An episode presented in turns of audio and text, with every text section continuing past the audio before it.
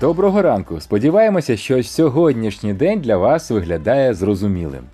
Ми запитуємо тому, що для людей найбільш нестерпним є стан невизначеності.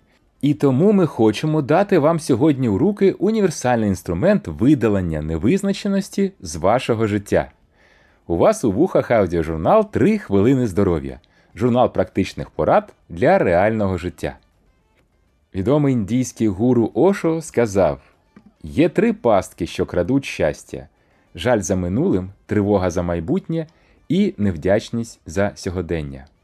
Проблема нашого часу – це тривожність. Найчастіше причиною цього стану є переживання і продумування негативних сценаріїв майбутнього.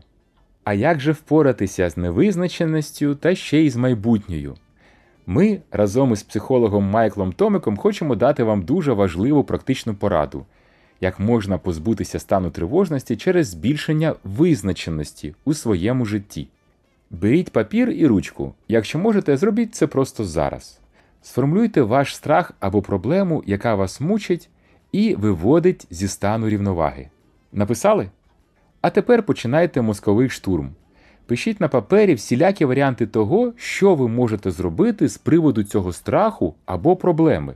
Записуйте всі варіанти рішення. Зараз не потрібно аналізувати, яке рішення краще, яке гірше. Наше завдання – показати собі, що в нас є варіанти вирішення ситуації. Ось так просто. Таким чином ви знизите рівень невизначеності, що призведе до зменшення тривожності.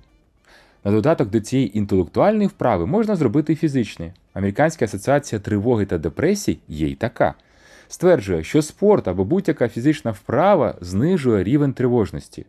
Мозок автоматично перемикається на роботу з тілом і перестає витрачати енергію на завдання, які не може вирішити зараз. Ще один варіант – навантажити мозок вирішенням завдань іншого типу, наприклад, зіграти в шахи. Смартфон пропонує безліч програм, які дають змогу змагатися як з живим супротивником, так і зі штучним інтелектом. Якщо шахи занадто складні, то є карткові ігри, нарди. Виберіть те, що відверне вас від нападу тривожності прямо зараз. Є ще універсальний інструмент упорядкування всіх емоційних станів – дихання. Навіть 5 хвилин дихання квадратиком загугліть. Принесуть бажане полегшення. Ще одна порада пов'язана з папером. Тільки цього разу ми не пишемо проблему і рішення, а просто виливаємо всі свої переживання на папір. Ось просто сядьте і почніть писати все, що відчуваєте. Загугліть слово «фрірайтінг». Це воно. На сьогодні у нас все. Сподіваємося, що тепер ви зможете легше справлятися з тривожністю у своєму житті. Дякуємо за 3 хвилини вашої уваги. До побачення!